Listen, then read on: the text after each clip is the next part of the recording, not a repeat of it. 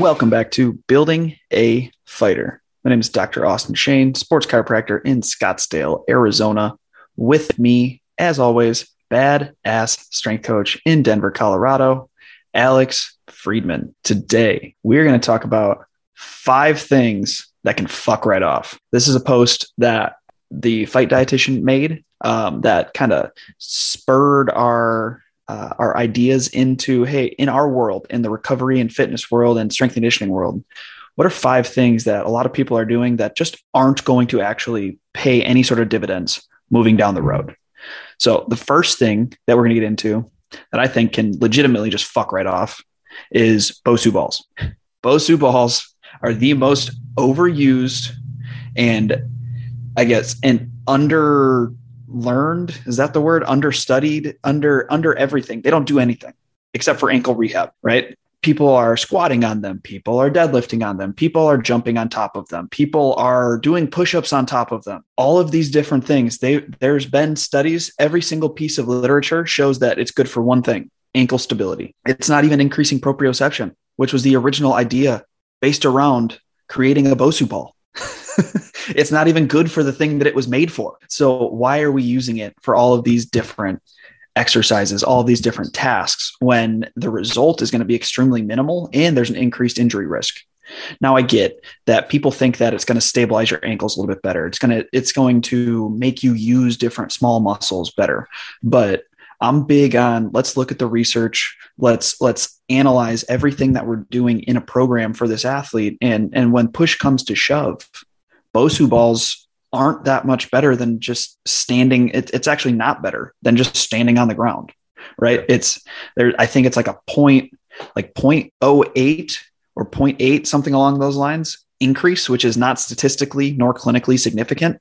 So if it's not statistically significant, so it doesn't boost the overall ratings, and it's not clinically significant, which means that it's not something that I would put into my practice uh, as compared to just using the ground, then why is it in a bunch of different programs outside of the fact that LeBron James stands on those and catches basketballs and it looks cool? Oh yeah, and that's kind of all encompassing why people use Bosu balls. Make things a little bit more difficult, and they're kind of cool, right? Like that's that's pretty much the motivations behind the Bosu balls.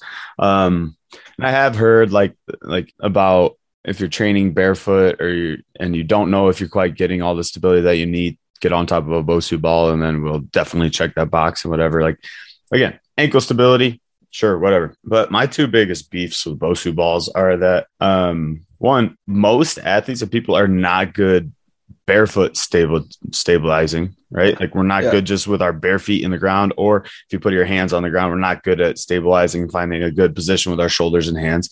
So like we have to nail that coffin first. Yeah. Get better at being barefoot. Get better at stabilizing through your own body and your own means. Um, and then the second thing is like when we're doing compound lifts or we're doing some type of strength exercise with the Bosu ball, it's like feeds into our like our principle of like keep the main thing the main thing, right? Like mm-hmm. if I'm focusing on force development, and then I have my athlete standing on Bosu ball, I'm not focusing on force development, right? In that instance, I'm, I'm chasing two chickens, which is stability and, and force, right? If I want to create more force, I want to get my athlete stronger. I need them to be in the most stable position that they can find, right? Which is not on top of a Bosu ball. So it's uh it's an interesting I think training gimmick in in some instances, but not worth the overall value that some people put into it. Well, and you brought up a good point right away that if you're not able to footload correctly in the first place, what makes you think you can do it on an unstable surface? Mm-hmm. The same thing with hand loading. That's something that's extremely underlooked at, right? When we're doing a push up, do you rock to the heel of your hand and you don't even push through your index finger? Dude, push ups are the most bastard exercise yeah. I've ever seen. Yeah, but I, I keep seeing like it's it's it's an Instagram trend. It looks cooler, right? But I keep seeing people trying to do push-ups on Bosu balls when they can't even legitimately do a push-up on a stable ground effectively and stabilizing the mm-hmm. shoulder, right? So before you even attempt to go to a Bosu ball, if if that is something that you just so happen you feel like you have to do, make sure that you're learning how to load your feet properly and learning how to load your hand properly before you even try to take it to the next level. Because like what Alex said, keep the main thing the main thing. If the main thing is upper body strength through the vehicle of a push up, well, guess what? You should probably train the push up first before you try to complicate it. Same thing with a deadlift, squat, whatever it may be, jumping patterns, skater squats. I see those very commonly, pay, or uh, pistol squats on BOSUs. What's the main goal? Probably stability, or sorry, probably strength or stability, depending upon what you're doing. Is it a rehab setting or is it a, a, strength conditioning setting? Well, guess what? We should probably prioritize the movement quality before we try to add in different complicating factors that necessarily aren't going to pay off in the long run. Well, I think that speaks to a larger narrative too in the whole fitness type of landscape. And this is like almost like a CrossFit esque type of thought process is like, let's make this shit as hard as possible and then do it to the max. Yes. Yeah. Right? It's like, no, let's do it as quality as we can. Like pistol squats or single leg squats off a box or whatever progression you're at with those are fucking hard. Like those things are hard to perform well and do well and stay in a good position with. And then you're going to tell me that uh, X fighter over here that can't stand on one leg for 30 seconds is going to do a single a pistol squat on a Bosu ball. It's like, what? like, yeah. Let's not focus. Like, that's the same thing like giving an athlete, all right, do 50 push ups in a row sure you can do it. It's going to look like shit, and they're not going to be very um, cost effective. They're not going to be valuable, but you can do it, and it's hard, so it must be good, right? That's uh, I think the the wrong train of thought. We need to focus on the quality and uh, actually think about the right training effect that we're after. So Bosu so, balls are nonsense. In summation, Bosu balls can fuck right off. What is the next thing that can also fuck off, Alex? Fasted cardio can fuck yes it can off. yes it fasted can. cardio has been so overhyped and overplayed in so many contexts for a long time and i think um I'll go back to our conversations with Christina, who was just on last week. Like, you need to properly feel for the performance that you're going after, right? And, and fasted cardio ha- may have its place in, in the general population, but if you're a combat athlete and you're training all the time, there is no window in your recovery that you can afford to skip a meal or that you can afford to not be fueling and recovering, especially with the culture that is around combat sports, like the overtraining that happens, the two, three sessions a day, every day. You need to constantly be recovering to try and keep up with the damage that you're doing through training. And so if you have this fasted session or whatever, you're doubling down on the damage and becoming very absent on the recovery, which is fuel into your body. We can't afford that because the the very next workout is going to suffer, then we're going to keep digging a hole, keep digging a hole, keep digging a hole, and we're never going to super compensate out of the hole. We need to constantly be recovering, aka constantly be refueling, constantly be pre-fueling, things like that. hundred percent. And I see time and time again that it's it's the people that really, really, really shouldn't be doing fasted cardio are the ones that gravitate towards fasted cardio. And what I mean by that is it's it's the people that are having a extreme they're working way too hard. They're like oh man i got to add that extra that extra gear in. I think i'm going to do fasted cardio. That's going to make me more efficient. That's what that's the that's the thing i always get. It's going to make me more efficient to do fasted cardio. fat adapted. Yeah. And those are the and those are typically the people that really shouldn't be doing fasted cardio yeah. right? If if anybody's going to be doing it it's other weird, than just the general population. It's a weird feedback loop. Like the thing that you're good at as a fighter is the thing that you gravitate towards kind of the extreme training protocols, right? Mm-hmm. Like somebody's got an engine already, somebody like does all the road work and puts the miles in and, and runs a ton. And they're like, all right, I'm I'm pretty good at that, but I'm gonna feed into it more and be fasted while I do it. Right. So it's an interesting phenomenon that people once they get good at something, they like to dig their heels in and go more extreme with it, which is not always optimal for your training as a fighter. 100 well and it it all boils back to the mario kart analogy alex. I feel like i'm onto something here. Everybody wants to bet highlight their strengths but that's really only good for a certain amount of camp or a certain amount of your training cycle right? And even then fasted cardio can still fuck off. But for, for the most part everybody wants to hammer down on their strengths hammer down on their strengths hammer down on their strengths. Nobody wants to focus on their weaknesses but guess how you go from good to great you lift the floor. You don't always have to raise the ceiling, right? People, you can be really good. You can get into the UFC with one skill if you're really fucking good at it, right. but you're not going to win a title with one skill. I can promise you that. Amen. Amen. All right. The next thing that can fuck right off are strobe glasses. All right. And there's some aspect of all of these training gimmicks that uh, have come into play that that kind of surround cognitive based training, which is a newer aspect to the field. So I can forgive some people that don't have all the research backs and are kind of going forward with it. But strobe glasses have not been researched, and when they have been researched, have not been shown to be effective in um, enhancing performance. If you know me, you know I'm always on the run, up early and home late. So having a three hour morning routine isn't really in the cards for me. What is in the cards is AG1. It's a fast way to get vitamins and minerals I need to perform. I first gave AG1 a try because was, I wanted a single solution that helps support my entire body by filling in nutrient gaps and simplifying my morning routine. Since drinking AG1 daily, I've always felt strong and energized and ready to attack the day.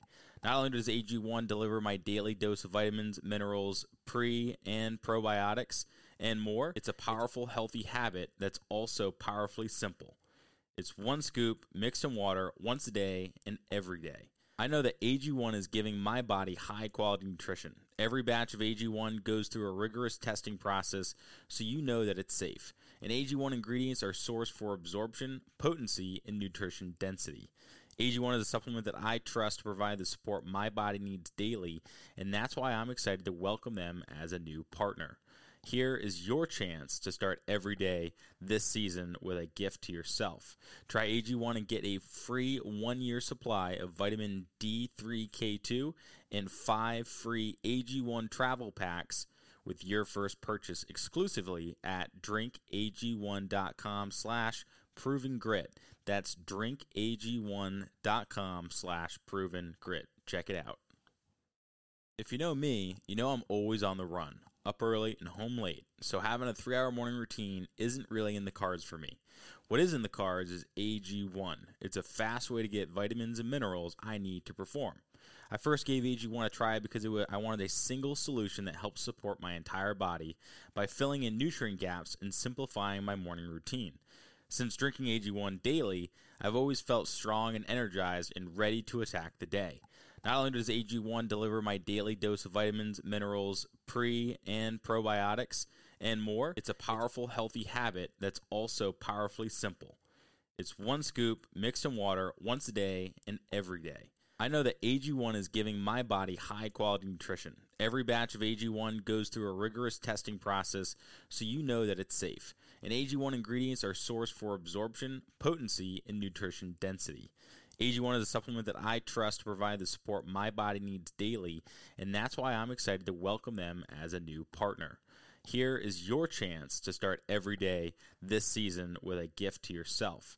Try AG1 and get a free one year supply of vitamin D3K2 and five free AG1 travel packs with your first purchase exclusively at drinkag1.com slash proven grit. That's drinkag1.com slash proven grit. Check it out.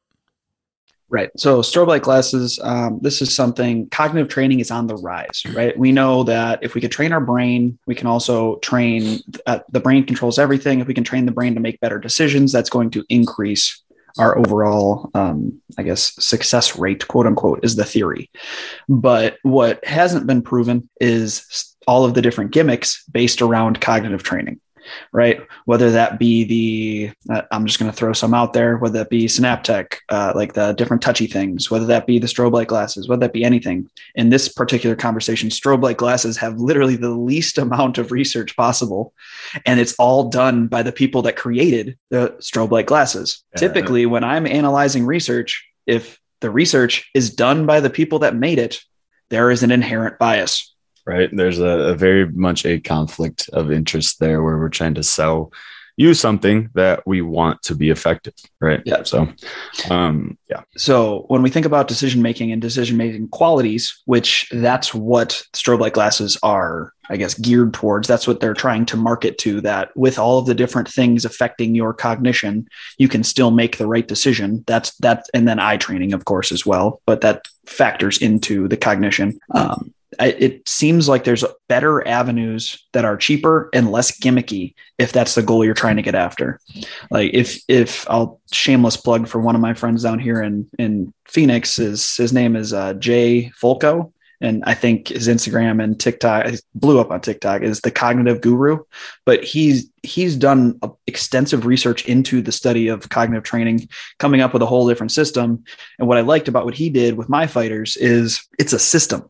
It's not a it's not oh we're going to throw some like glasses on and touch fit lights all day and play touch butt in the park like Connor. That that's that's not what we're doing, right? It's it's focused on hey, are we making better choices? If I'm holding up two cards and you're doing an exercise, can you pick up on the left card versus the right card? Do you know which card is higher? Do you know which card's lower? Do you know what suit is going on? It's bringing in cognitive based tasks that are going to increase your mental capacity for what's going on. So making the right decision in a short amount of time. That is not what is happening with strobe light glasses that are just flashing in your eye, basically almost trying to cause you to seize.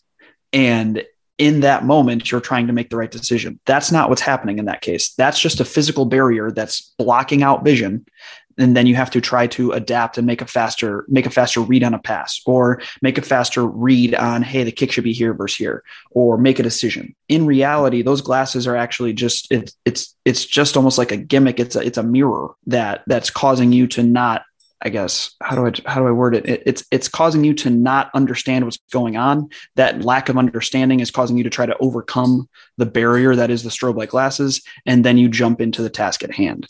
It's almost like a positive feedback loop versus a negative feedback loop of what we should be doing. Hundred percent, and then just the application of them that I've seen is is you know sporadic. It's like here's our actual training and let's call you know our training this this whole you know baking process of making a cake or whatever. Let's throw these strobe light glasses on and put sprinkles on it and say it's delicious right? Like yeah. it's just like let's try and add this thing because it's going to make our training over the top. It's like it's just like austin saying it's not any at any point the main thing. It's just like sprinkles and dashes to make the training look flashy right? It's that the Instagram training um, fat, but it's not the thought out system and it's not the effective cognitive based training that again is could be what it could be because again cognitive based training is a new training realm and um, a lot of people are trying to carve their way into that.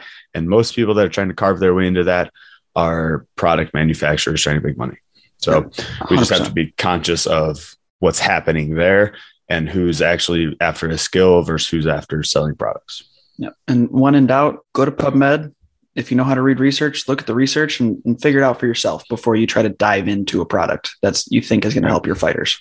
And yeah, and th- there's nothing wrong with trying it out or feeling it out, but then we have to move past that point to where there's an actual system of progression and and training that way we can actually get a training effect, not just keep throwing more sprinkles.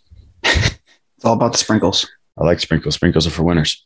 Um, Alex, right. what's the next thing that could fuck off? Quite a controversial statement here, and I'm going to make you say it, Austin, because oh, fuck it, yeah. it, it would hurt my heart. That's okay. Back squats. Back squats can fuck right off for combat athletes. Am I jumping in? Yeah, I can. I can jump in on this. All right. So, boom. Back squats. There are so many better ways to increase maximal posterior or maximal strength of the squatting pattern than a typical back squat why would we pick a back squat when we know that's going to add a compressive load onto the disc of a low back in a grappler that most likely has disc herniations? Just point blank. Not, I'm not saying that it's going to overload. I'm not going to, I'm not saying that it's necessarily 100% going to cause back irritation, but we know the grappling population and combat sports in general has a higher likelihood of low back pain. That has been proven in every single uh, retroactive study that's been shown. So if we know that, we also know that putting weight uh, that I would say, since we're swearing in this podcast, typically a fuck ton if we're doing a back squat. That's the entire reason of doing a back squat. Why would we put weight on top of the spinal cord in, on the shoulders, which is a compressive load, pressing down on the low back discs, and then potentially flaring up a disc issue of a grappling athlete? That doesn't make a lot of sense when we have Zercher squats that we can do. When we have front squats, we can do. We can do goblet squats. We can do arms by side. Trap bar deadlifts. Trap bar deadlifts. It's basically the same exact pattern. But outside of the fact that back squats is is a power lift, like I don't I don't really don't see a need to include it in almost any combat athletes program um, from here on out when there's all of these different options that are going to be more biomechanically efficient and better for their overall health and joint health. Yeah. And again, this hurts me because like the, one of the first things that I learned as a strength conditioning coach is like the back squat is king, right? That's where you can get the most adaptation, the most kind of stimulus to the body if we're training like for a max strength um, emphasis. But I think at the end of the day with the MMA population, it's, you know, square peg, round hole, right? We're, mm-hmm. we're just trying to make our model of strength and conditioning fit for somebody that it doesn't right? Um, so again there's different ways to get the same stimulus without all the negatives that austin's kind of outlaid as far as the ergonomics and the um, just the, the postural biases that we see with our grappling athletes. So there's different ways to chase that dragon. And with the back squat, even though we could possibly get to a higher load with it, it's got to be very carefully implemented, if at all, or if not. Well, and and so the other thing with the back squat, with the compressive load, and all of these different things, it's that's going to leave us more prone to the extension compression stability strategy, which I've talked extensively on this podcast which is that open scissors position where your rib cage is up, you're using your low back to stabilize, and your pelvis is dipped forward. Think about like if we have a pop can, it's dented in the back. Every single back squat ever is preparing you to do that stability strategy because the pressure is at, uh, the load is on the back.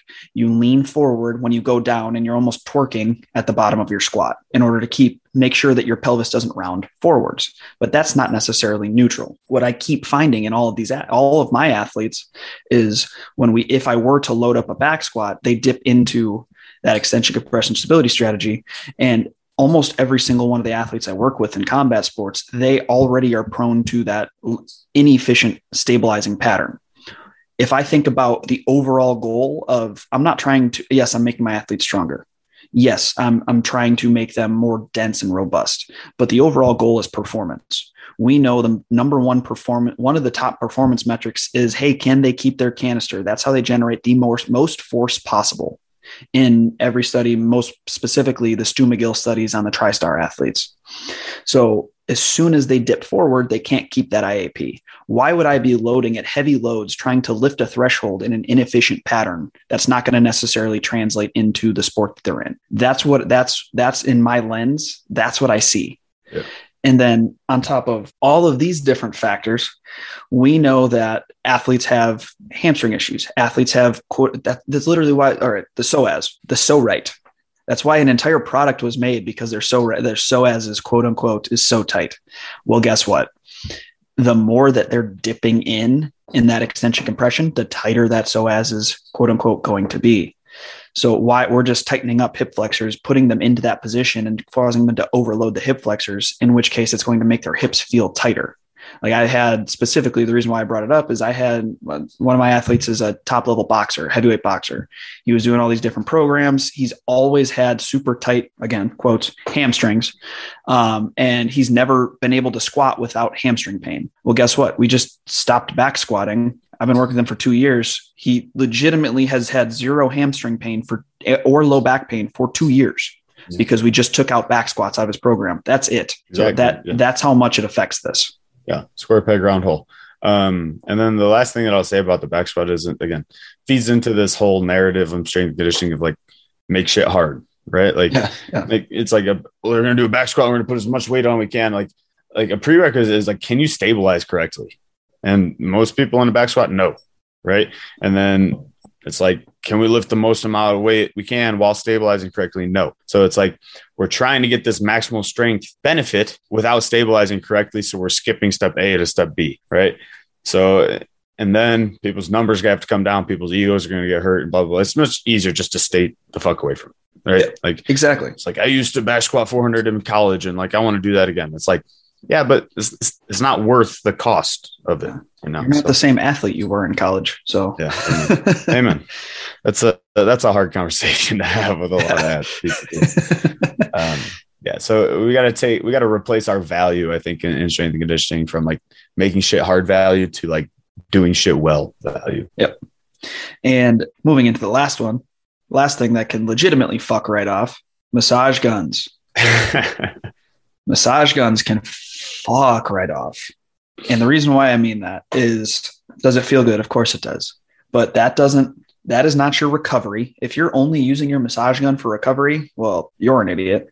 Um, if are if you're not sleeping, if you're not eating, if you're not getting injuries checked out, if you think your massage gun, or I'll even expand this to Zorites, Theracanes, all, but mostly massage guns, because that's what I keep seeing. If you think that that's the only thing you need as far as recovery, then you're missing the boat entirely on what recovery actually is. Yeah, it's a band aid over a bullet hole, right? It's Mhm. like I'm gonna make this shit feel good, and then I'm recovered magically. It's like no, the thing that feels good may may send some positive signals to your brain, and yes, it's gonna feel good in the moment, but it's not actually recovery. And I'm gonna let Austin get into the meat and potatoes of what recovery is, but it's the simple shit. We got to do the simple shit very well in order to actually recover, versus try and use all these fancy one-offs that fix the problem right away.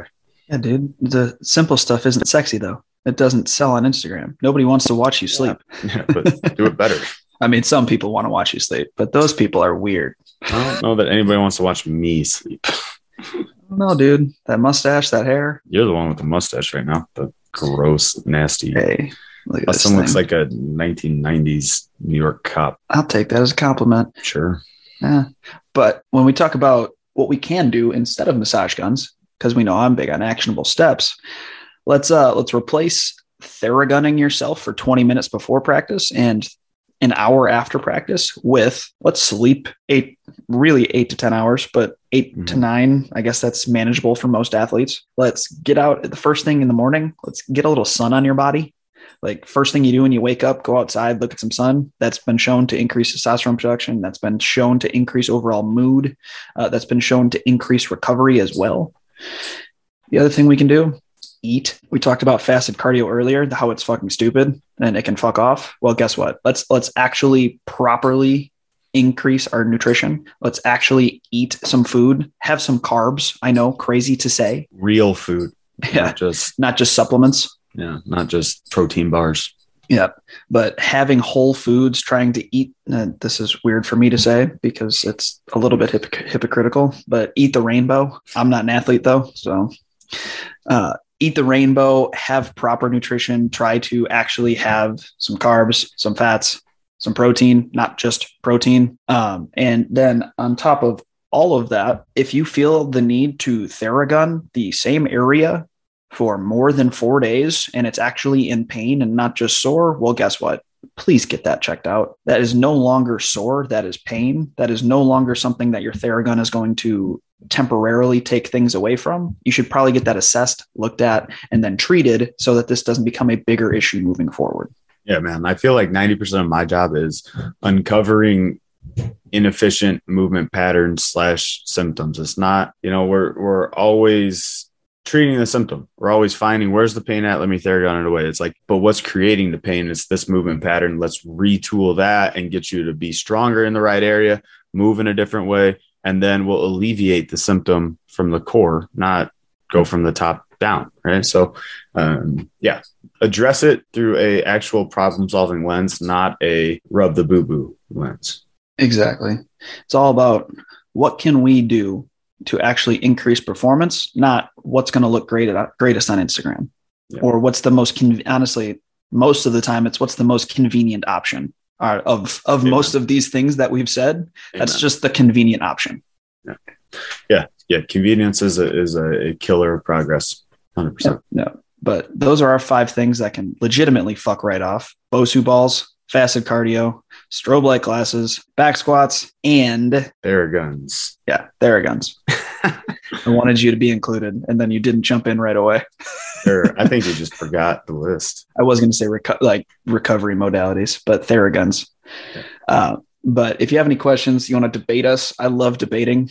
If you couldn't tell, um, if you want to tell me I'm an idiot, hit us up at all of our information in the show note. You can hit us up at Instagram, Building a Fighter. Both of our emails are in there, or you go to the website.